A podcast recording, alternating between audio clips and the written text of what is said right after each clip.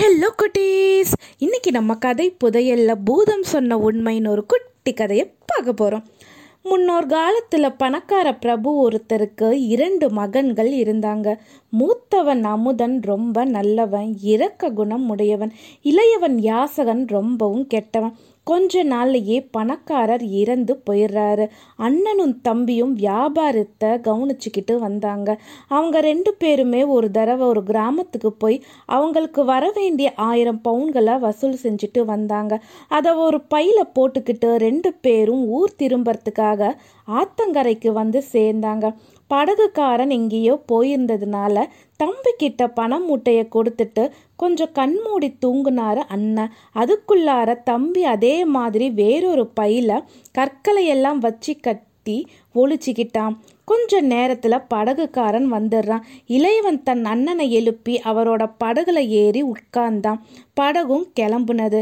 படகு நடு ஆற்றுல போயிட்டு இருக்கும்போது இளையவன் ஒரு மூட்டையை எடுத்து ஆற்றுல விட்டுட்டான். அச்சோ அண்ணா பணம் மூட்டை ஆற்றுல விழுந்துருச்சு அப்படின்னு சொன்னான். போனா போகட்டும். அது நம்மளோட பணமா இருந்தா நமக்கே வந்து சேரும் அப்படின்னு அமுதன் சொன்னான். இளையவனும் நம்ம தந்திரமா ஆயிரம் பவுன்களை ஏமாத்திட்டோன்னு சந்தோஷப்பட்டான்.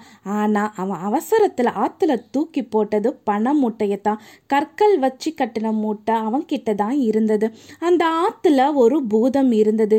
இளையவன் மூட்டையை ஆத்துல போட்ட உடனேயே ஒரு மீனை உடனே விழுங்க சொல்லி கட்டளை இட்டது அந்த பூதம். மீனும் அந்த பூதம் சொன்னபடியே அதை விழுங்குனது. பூதம் இளையவன் செய்த மோசடியை புரிஞ்சுக்கிச்சு. அதனால அந்த பண மூட்டையை எப்படியாச்சும் அந்த அண்ணன் கிட்ட நம்ம சேர்த்திடணும்னு நினச்சி மூட்டையை விழுங்கிய மீன் எங்கேயும் போகாதபடி காவல் காத்துக்கிட்டு வந்தது. அண்ணனும் தம்பியும் அவங்க வீட்டுக்கு போய் சேர்ந்தாங்க. தம்பி வீட்டில் தனியாக ஒரு இடத்துக்கு போய் தான் கிட்ட இருந்த மூட்டையை அவிழ்த்து பார்த்தான் அதில் கற்கள் தான் இருந்தது. அதை பார்த்த உடனேயே அந்த தம்பிக்கு ரொம்ப அதிர்ச்சியாக இருந்தது. நம்ம கற்கள் மூட்டையை வீசுறதுக்கு பதிலாக அவசரத்தில் பணம் இருந்த மூட்டையை வீசிட்டோமே எவ்வளோ பெரிய தப்பு செஞ்சிட்டோம். நம்ம அண்ணனை நாம் ஏமாத்தினதா நினச்சிட்டு இருந்தோம். கடைசியில் ஏமாந்தது அண்ணன் இல்லை நாம தான் அப்படின்னு நினச்சி ரொம்ப வருத்தப்பட்டான். அன்னைக்கு சில மீனவர்கள் ஆற்றுல வலை போடும்போது பூதம் இருக்குல்ல அந்த பூதம் மீனவனா உருமாறி அந்த பணத்தை விழுங்கின மீனை எடுத்துக்கிட்டு அண்ணன் வீட்டுக்கு போனது. அதாவது அமுதன் இருக்கல அவன் வீட்டுக்கு போனது.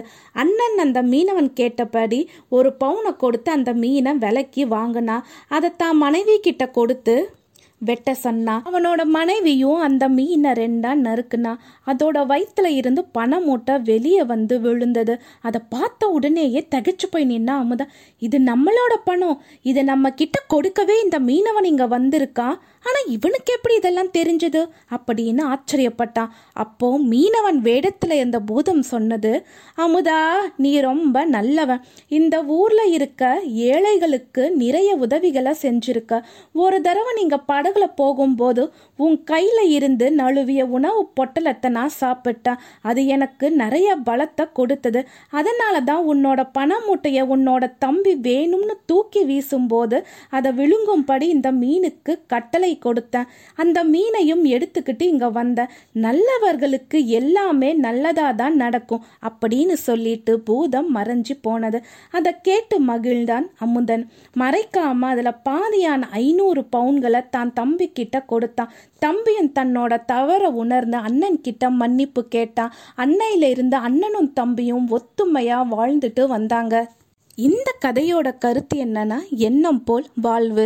அமுதனோட தம்பி என்ன நினைச்சான்? அவங்க அண்ணனை ஏமாத்தணும்னு நினைச்சான். கடைசியில் ஏமாந்தது அவன்தான். அவங்க அண்ணன் எப்படிப்பட்டவன்? ரொம்ப நேர்மையானவன் நல்லவன் மற்றவங்களுக்கு உதவி செய்யணும்னு இரக்க குணம் உடையவன். மிகவும் நம்பிக்கையானவன் நம்மளோட பணம் எப்படியாச்சும் நம்ம கிட்ட வந்து சேர்ந்துரும்னு உறுதியா இருந்தான் அவனுடைய நல்ல குணத்துக்காக பூதம் அவன்கிட்ட பண மூட்டைய ஒப்படைச்சது. நம்பிக்கையா இருந்தா என்னைக்குமே வெற்றி நிச்சயம். இந்த கதை உங்களுக்கு பிடிச்சிருந்ததா குட்டீஸ்? பாய்